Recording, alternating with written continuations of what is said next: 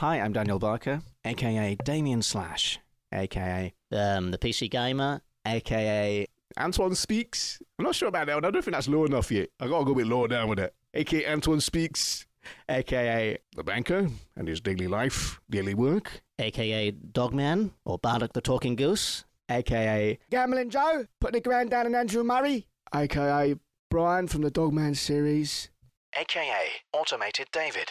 I also did a Kia advert recently, which was um, at Kia, we like to move to a different beat. AKA Pierce Brosnan, who's a bit similar to some of the other guys, but just sounds a bit Spanish.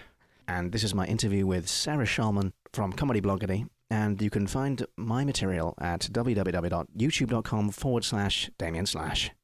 The word slash, not the um, not another slash. So, Dan, how did you get into comedy? Well, um, first of all, thanks for having me on the show and uh, it's good to be here. Uh, so, how did I get into it? Um, I've been doing it online um, since about 2005.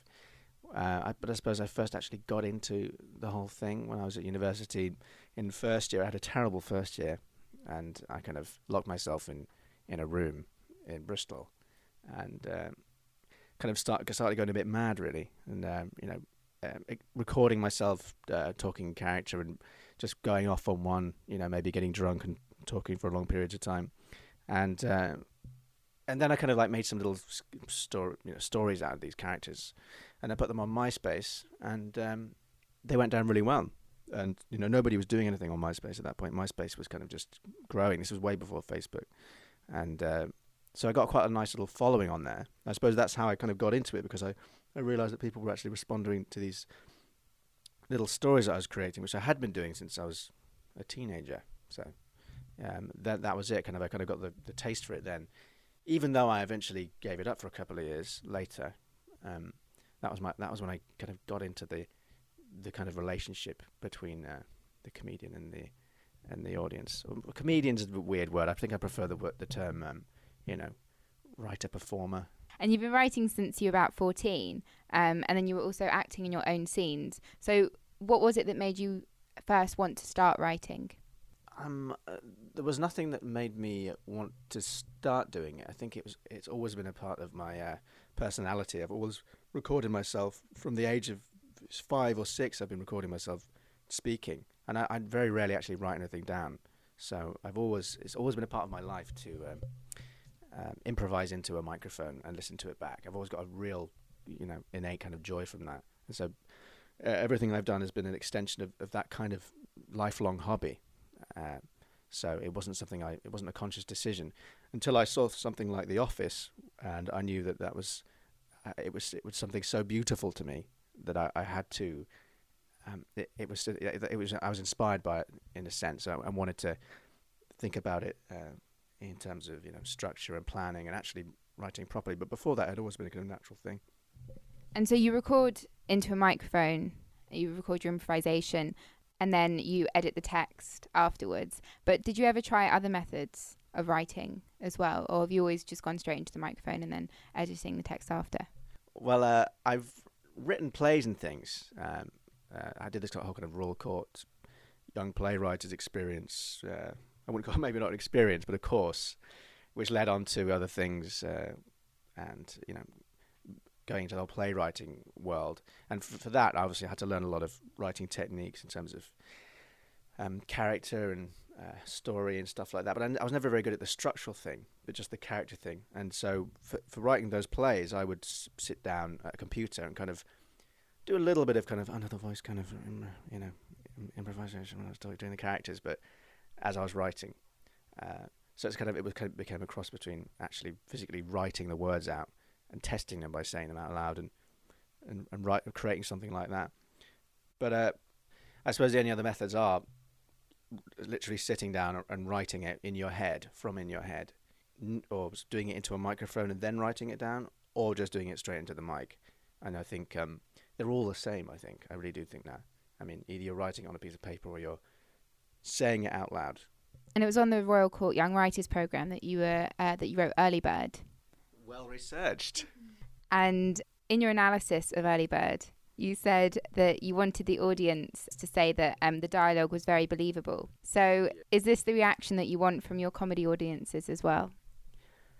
Yeah, that was the idea with that play. It was all about, um, uh, you know, not being afraid to have lots of um, realistic nuances in terms of what the characters were saying. Lots of little kind of backwards and forwards, kind of what's and whys and what do you means, and not hearing each other. Lots of little to try and uh, have that natural sense of, of dialogue. So, but, but the problem was that that takes up a lot of time. But uh, but actually, yeah, you can you can still you know convey characters and motivations through those little things. But uh, I suppose uh, the stuff I'm doing now, a lot of these monologues are really kind of quite quite wordy descriptions of day to day life with lots of ridiculous kind of language.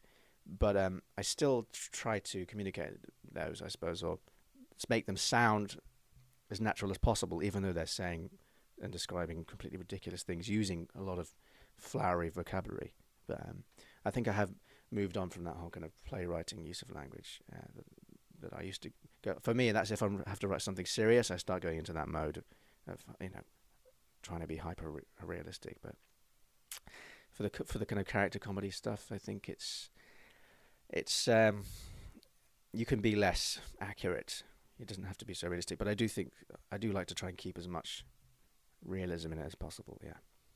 And also in your analysis of um, the Royal Court Young Writers Programme, uh, you said that you write to understand your society and its humorous implications. So, to what extent has performing comedy so far helped you understand your society? And do you feel that it's changed anything about you as a person? Well, I, I, I, I, did, I wrote that when I was 18, those words.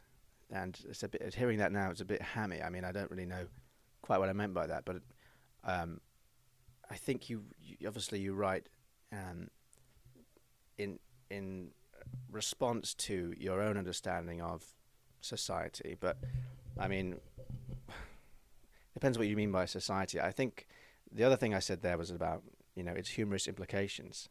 So what I'd say now is that I think that um, having a sense of humor about um, everything is is very helpful and uh, a source of uh, power for a lot of people, and it's um, I think it's an important thing to keep hold of, especially when uh, in the face of you know challenges. And if you can't have a sense of humor, or if you've if you've lost contact with it, then you've you've become you're too inside yourself. I think you've lost your presence at that point, and uh, whatever you're dealing with will will be much harder.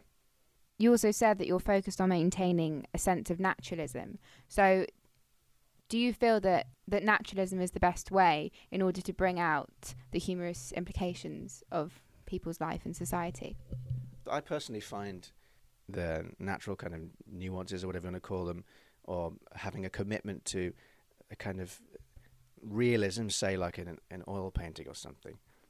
The thing that makes it look so real does have some value in it. I think um, if you can make whatever you're, if you can dress whatever character or uh, joke you're making as realistically as possible, then it's a useful aesthetic, and I think it can help people connect with it more, and it can also it can also brings out lots of other hidden pockets of comedy, I think, or of pockets of um, tragedy or whatever. It, I think, it just it places things. Just like I mean, just take The Office for instance. I mean, I know there are lots of things that The Office copied, but there's something in its um, dedication to reality and all its little uh, details that makes it so um, enjoyable and so funny. Like for me, way more than anything else since. Really, it's it's it still exists in its own place and that's that's that's what I, I've always been obsessed with that ever since I saw that thing. And before you went into comedy, you were in music, and you worked with Marina and the Diamonds, Lana Del Rey, Scissor Sisters. So, do you feel that uh, working on rhythms, beats, and, and lyrics has helped in writing and performing comedy? Well, yeah, I mean, I I was doing the whole, the whole kind of comedy thing long before music, but of course I hadn't done anything with it yet. Um, and uh, I think, yeah, definitely. As I said before, it's it's um, for me, it's all just about having good a good ear. I've just got a good ear. I don't really have anything else. I'm just good at um, observing the world via the ears, whether it's um, musically or audibly, tonally, and um, I've got a, I, I've always had a good ear for replicating what I hear um, in my own way, and I think that's what I did with, with the whole music thing, and um, uh, that was that was a uh, yeah, a very influential experience. And without that, two years in music, I would never have uh, gone back into this now because it was it was through that experience of a of a very very strange industry, which is almost a crystal version of all the other kind of industries by which a creative person you know goes um, has to go through. Um, and uh, so I, you know I, I got a kind of good taster of um, uh, learning the hard way from it because um, uh, I was there at a time of great change for EMI Publishing, which was eventually shut down, and um, I lost a lot of good men on the way there, and had to kind of um, walk away from it all. And uh, but the the truth is that it wasn't really um, um, it wasn't really my uh, vocation in the same way. I, I, kind of it was something I really wanted to do, and and uh, and had trained myself to do on a computer using a, a, software program. I didn't play any instruments. I didn't really use any of the the professional programs with which to make the music. Uh, so I was doing it all on Fruity Loops, which is a really basic program, and I kind of felt very much like I was winging it the whole way. Uh, and so when they did send Lana Del Rey around to my bedroom, um, it was a kind of hilarious situation, uh, which I had, had no idea how to, to grapple. And, um, you know, she was sitting on my floor singing into a microphone that I don't even think was properly connected to the computer, producing some of the most um, kind of sh- stuttering rumpled vocals that I've, I've, I've, ever heard. And then I slapped these over one of my other tracks that I'd already made, got her to sing my lyrics, and it was a bit of a disaster, really. And the enemy said, "Yeah, yeah, we'll, we'll, we'll hook up next week." It never happened, of course. It was never going to happen. And, and it was that point I realised I wasn't really, um, I wasn't really trained for this, and I wasn't born to be doing this. It, it was kind of like w- they were seeing if it was going to fall into place for me, and I don't think it, I don't think it did. Whereas with, with comedy, or say comedy, but with all this this um, writing and performing characters and that kind of thing, that's all. As I said, it's something I've been doing since I was a child, and it's, I do feel like I have a, a basis there. I did a drama degree for it. I've done playwriting. It's um, have that kind of uh, uh, that backup, uh, knowledge-wise, that I just simply didn't have in music. I mean, um, and so I, I, have a good ear and was able to do that too. But um, ultimately, I didn't have the kind of theoretical um, or spiritual ex- uh, background to cope with it on a professional level. And then there was the Marina and the Diamonds. Yes, Scissor Sisters. They they were kind of remixes. I was given the files for um, by them and asked to do a remix. I mean, there was the Marina and the Diamond remix that I did, which uh, yeah, actually got me pretty much recognized in the music industry because I did this remix thanks to a guy called Carl Howard, who was my manager at the time, who I kind of met on MySpace. And uh, that did very well, and um, it was in NME. Kind of got to kind of number one in NME at that point. Then I went with um, EMI Publishing, and then I got kind of a few other remixes like Scissor Sisters and a few other c- quite cool people like Grace Jones. They got me to remix. They gave me all their vocals, and I got to mix mix them up and play with them. Uh, but uh, I met Marina Diamonds on the tube, but it had nothing to do with the music. But she was like, "Hey, you did the remix." And I was like, "Yes, thanks, I did." And uh, and as for the Scissor Sisters, they really liked it, but not many people really heard about it. I mean, it it took a lot out of me making that that thing. It was eight minutes long or something. I don't know. And you know, it got a few hundred thousand views on the internet, but um, nobody knew who it was by because nobody knew who I was. And I don't think anybody really does still know who the atoms of my children are, apart from maybe a small group of people. Uh, and another th- funny th- story is that we, um, as the Aspirins, I was invited to um, go and do a a gig in Paris, and um, you know, I, I, I, I, didn't have any bandmates, so I kind of forged this band using my sister and my friend Tom and my other friend Tom, and um, got them to together to try and put on this show in Paris as a band, and uh, in front of 400 people as the headline act, above a band called Rock and Roll, who were the big indie band in France at the time, and uh, we had no idea what we were doing. It was uh, absolutely cringeworthingly embarrassing, and uh, I was there, kind of half miming on this tiny little keyboard, an actual computer keyboard, and at one point muted the entire show, in front of everybody, still dancing like a kind of old man wearing a shirt. And I just had no idea what I was doing. Uh, but we got paid and we went to a hotel and everything. Um, but from that point on, I never did a live gig after that. But it was a bit, it was a kind of, again, it was kind of like musically, I had no idea what I was doing, but I, but I kind of walked into this world um, uh, of being a musician, etc., and being a producer. And you're very quickly told, "Oh, you're a producer. You can work with this guy. You can do this. You can do that." But you are just a guy in his room making beats, and it's yeah, it's um, there are limitations, and not everybody, very few people can cut the mustard. A lot of people drop like flies in music, and when they cut you in music, you get cut. That's it. You know, you can be flying really high and then just get shot down, and um, and that's why I did my A and R character, who was a response to that, because the, the, I didn't actually know anybody directly like him, but it was he almost it, there, there was a spirit within the music industry that I did did find really funny and just quite clueless, and the whole thing did seem totally and utterly random in terms of. Uh, you know who was signed, the fact that I was signed, you know, given money to make music and and um, there's lots of th- you know money and things like that fl- flowing around, and it just seemed totally and utterly random who got picked. So this character I made called Eric Swineblade became A&R man, which became my most popular YouTube video within a couple of months of going up back you know last year, which set the whole thing off. And uh, yeah, he was um, uh, supposed to be the embodiment of that clueless, um, smooth talking, uh, think tanky kind of uh, personality that um, probably runs the industry. Um, but I turned him into the A and R man, who shouldn't. The A and R man shouldn't really take the blame. Really, I mean, um, you know, they're kind of the talent scouts, really. But the power they're given is is colossal, and a lot of them, you know, just hit it really hard.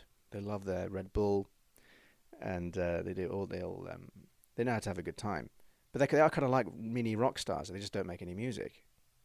But yeah, I, th- I think it's very ripe. I think it's very very ripe for for more comedy. I think. Would you say that there were quite a lot of similarities between the music industry and the comedy industry? Well, I, I think there are similarities between all of the artistic industries.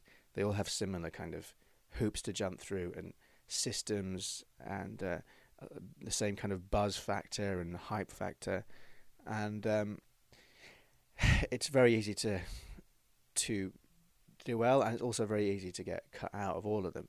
You know, um, but uh, I think structurally, comedy is much smaller. Once you once you get into in once you essentially, I mean, the equivalent of being signed, whatever that is in comedy, the world is a lot smaller. Whereas when you get signed in music, you're very disposable. There's always some other guy who can who's making music exactly like you. Whereas in comedy, if you have a more unique voice, then you can be a, a rarer commodity. And I I do think um, there's a bit more power with the artists in comedy, and I think it's a much healthier. In fact, I think it's the by far the, as far as I can tell, by far the nicest one to be in. Although who knows, I, I might be eating my words in a few years, but I think uh, music's pretty vicious. I think I think that's the difference. It's bigger. There's way more money at stake. There's loads of people who are much better than you, and I think in comedy you're either funny or you're not funny. In music, your your music's interesting. Is it relevant? You know, um, is it, can you sing over? It's all this kind of very you know variables you don't have in comedy. It's like are you fu- are you funny? Are, are, are you funny in a different way? It's it's it's um, a little bit more black and white. Well, speaking of the A&R guy. Your YouTube channel has had hundreds of thousands of hits, and you perform a lot of that in your room. Well, I was uh, originally doing just audio on the internet on MySpace and stuff, but I, I for me, I just I, I worked on RuTube, the program, for eight months after my music career kind of ran out of cash. I had to get a job, and and I worked at RuTube, and and uh, that was. Um, that was really a real eye opener in terms of you know the huge audience you could get if you just um, visualized whatever the hell you were doing. And and for me, audio was there was no there was no way for me to get an audience on MySpace anymore. I mean, MySpace was dead. There was no place for me to go to get an audience as a comedian on the internet, apart from maybe SoundCloud. But even then, how are you going to do that uh, without without a lot of work? And what I realized is it's easier on YouTube to get um, an audience. You know, um, And so I just filmed myself doing the audio stuff. That's all I did. And at first, it was just a, it really was just a camera pointed at me as I recorded an audio sketch. And to an extent, it still is. But at least now I dress up and stuff. And I'm tr- and hopefully going to get a radio mic and just lose that setting altogether of the of my bedroom. Um, but uh, I I do like that setup of just the, my you know the white wall of my bedroom because it is a stripped down version of what I'm doing and, and it and it is ultimately filming me uh, being a voice artist, which is kind of primarily what I am. I mean, I, every, everything comes from this uh, range of voices that I've developed, and um, you know, which is my most important thing to me. Uh, it's it's where all the characters come from. I don't go, I want to do this character. It's like I have a voice, and um, you know that voice sounds like a character. When I hear someone like that, you know, it's it's somebody's. I can kind of see the bloke already. You know, it it, um, it says a lot about someone just from the way they, they talk. You know, do you know what I mean? That's the thing. It's like I can see the guy, and I suppose it's an element. He's an element of myself, but um, it's um, it's really it's that's that's um, that's where they come from. That's how that's connected to the this, the um, the simplicity of the room. But no, it wasn't a conscious decision, and it doesn't really have anything to do with realism, really. But obviously, for YouTube, it's all pre-recorded. So, do you prefer performing in a pre-recorded style, or um, do you prefer live? I prefer them both. Well, I think I I like them both for different reasons, but um, recorded for me is um, a little bit more exciting and interesting in terms of what I'm doing because I have so much more control over what I'm saying, how I'm saying it, how I'm delivering it. I'm just delivering it via post rather than making a call. That's the kind of difference. And of course, when it, this the kind of amount of adrenaline involved going live is um, uh, takes a, a, lot of experience to really master, and it's um, you know it's something you can only really learn in the field doing it. And I've only been doing it for a year, and I haven't. It's not like I've been performing every week. The gigs have been quite sporadic, um, and so I'm, I'm, I'm sure there'll come a point where um, I get as much out of it as I do from recorded, because I'll be able to give myself to the audience, um, you know, uh, at my very best. Um, but it's it's a learning curve, definitely a learning curve. But for, you know, for now, I'm trying to I'm trying to take what I do recorded and and give it to people live as best I can. What advice would you give to people who are thinking of trying out comedy and pre-recorded comedy on on YouTube? Uh, the advice I would give to people is, um, I think if you're already doing it, then you don't need any advice. I think the, the, the, the advice a lot of people need to take is to actually to just do do it and um, get over that mental block of uh, being judged. Um, because if you actually go on YouTube and really, really look, everything's on there. As I did when I worked at RootTube, looking at 8,000 or so videos, you suddenly realize that the standards are so subterranean that it, it, I mean, everybody might as well do it. You know what I mean? The, but I think a lot of people are, are too scared to be judged by their friends or by the world or don't think they're good enough. But even if you have a 25% conviction rate that you might actually be even mildly funny, you know, not even that funny, just mildly funny, you think it might be mild, but you should, you should probably do it because you'll get something out of it for being mildly funny because the, the standards are just so ridiculously low everywhere. So you might as well just do it. And uh, that's the thing. It's kind of like, um, yeah, life is way too short to uh, to not to not uh, try those things or follow those impulses that you have. How long does it usually take you to work on and record a video? Uh, well, sometimes I do the improvised ones that, that you know that that um, like with the Antoine guy, his rants are all improvised. So I'll kind of go on for a, an hour, just just kind of ranting, and a lot of it's rubbish. You know, it's just absolute, just rubbish. It's embarrassing. But then I cut out. But then you know, out of an hour, you get say about two and a half minutes of actually quite quite good stuff. So it's about being a good judge of your own material at that point. But um, so if it's an improvisation, I will go on for half an hour, forty five minutes, and then I'll cut out all of this weird stuff, and then you get actually you get something that you would have probably written if you'd sat down. So you probably should probably just sit down and write it, but I, I don't like doing that. Uh, and then, um, so yeah, otherwise, if I write something, I have an idea, I have a character, I, I just simply sit down, write it. Like the banker one took me about you know five minutes to write, and then you take it up, put it put it up, put it up behind the mic, read it off. Again, it takes about forty five minutes to record it, but you um, you do it a lot. It's a lot more efficient because you, you've got it in front of you. You've got the, the ideas there. All you have to do is just perform it as best you can. So it's about altogether to make the videos and write them is about two hours, and then to edit it. If it's three characters like this Dogman three thing I've done, it's taken me about four days of editing because it's it's such a complicated process of editing three characters over each other that were all recorded separately. Uh, but if it's just one character, it can take you know about four hours. And your main job is as a professional voiceover. So do you find that working on all of these comedy characters, I guess on the side, helps inform the way that you do your voiceovers? I think it probably does. And uh, well, I mean, I know it does. I mean, I, I got into voiceover via these displaying the fact that I could do these various voices, um, and um, even with my kind of straight talking advert voice, from my perspective, it's it's me doing an impression of somebody doing a voiceover for an advert, but actually kind of works because voiceover exists in that strange hyper reality where you can be impersonating somebody doing an ad and at the same time be a genuine voiceover. So even even in my mind, it was always an impression of actually doing a voiceover. It's actually it works as one, functions in exactly the same way, and uh, I think that's quite interesting actually. Um, but yeah, that's my that's my I consider that to be my my main job, and I really, you know, uh, it's something I take very seriously, and feel, and uh, you know, have always wanted to do. Why did you always want to be a voiceover? I because I get so much um, enjoyment from recording myself into a mic and hearing it, and also sounding like something w- with that degree of authenticity and being being that convincing with it.